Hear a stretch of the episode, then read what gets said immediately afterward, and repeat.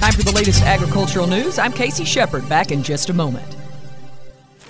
Uh, Bev, the newspaper says meatpacking companies saw record profits again.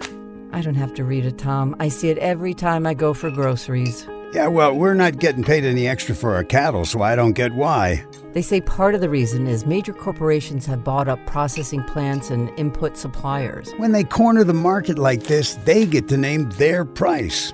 Yeah, and that squeezes both consumers and producers. It's so unfair. How do we compete? Taking them on and backing fairness for farmers legislation, which would beef up competition so the market works like it should.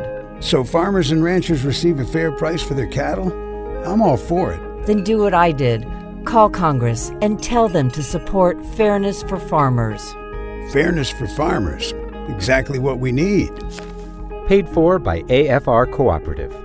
To learn more, visit fairnessforfarmers.org. Well, the Schantz Farm Field Day is coming up next Thursday, September 15th, at Merlin Schantz's Hydro Farm. I had the opportunity to visit with Merlin Schantz, who told us more about the event. Uh, coming up next week, Thursday on September the 15th, uh, my sons and I here at Schantz Farms, we're going to be hosting a field day. And we've been doing this now for, I think, about seven or eight years. I've, been actively involved for many, many years in doing on farm uh, research with Oklahoma State University, also with a number of different uh, industry providers, uh, looking at different seed varieties as well as different fertilizer practices, fertility studies. So once again, we're going to be having uh, we're going to be having a field day next week, and just wanted to take the opportunity to invite uh, any producers out that are interested in, in coming and sharing the meeting with us. Schantz said they'll mainly be focused on cotton, peanuts, and some corn. Corn's been really tough in western Oklahoma this year, so we'll be talking about corn production as well. Schantz said hopefully they will still have a crop up for cotton and peanuts. Well, Casey, it's been a, it's been a tough summer, as you know. Uh, we've had a we've had a lot of heat and very minimal rains. Uh, some of the irrigated fields of cotton and peanuts, I think, still look still look pretty promising. The dryland fields, I'm concerned probably a lot of them will not be harvested. Once again, the Schantz Farm Field Day coming up on September the 15th. 8 o'clock is registration. The bus tour kicks off at 10, and the easiest way to find the farm from Hydro, two miles north on Highway 58, one mile west, and a half mile back north. Well, corn and soybeans conditions held steady. That's USDA's report on its weekly crop progress that was released this week. In Oklahoma, most crop ratings held steady, with corn conditions dropping slightly since last week.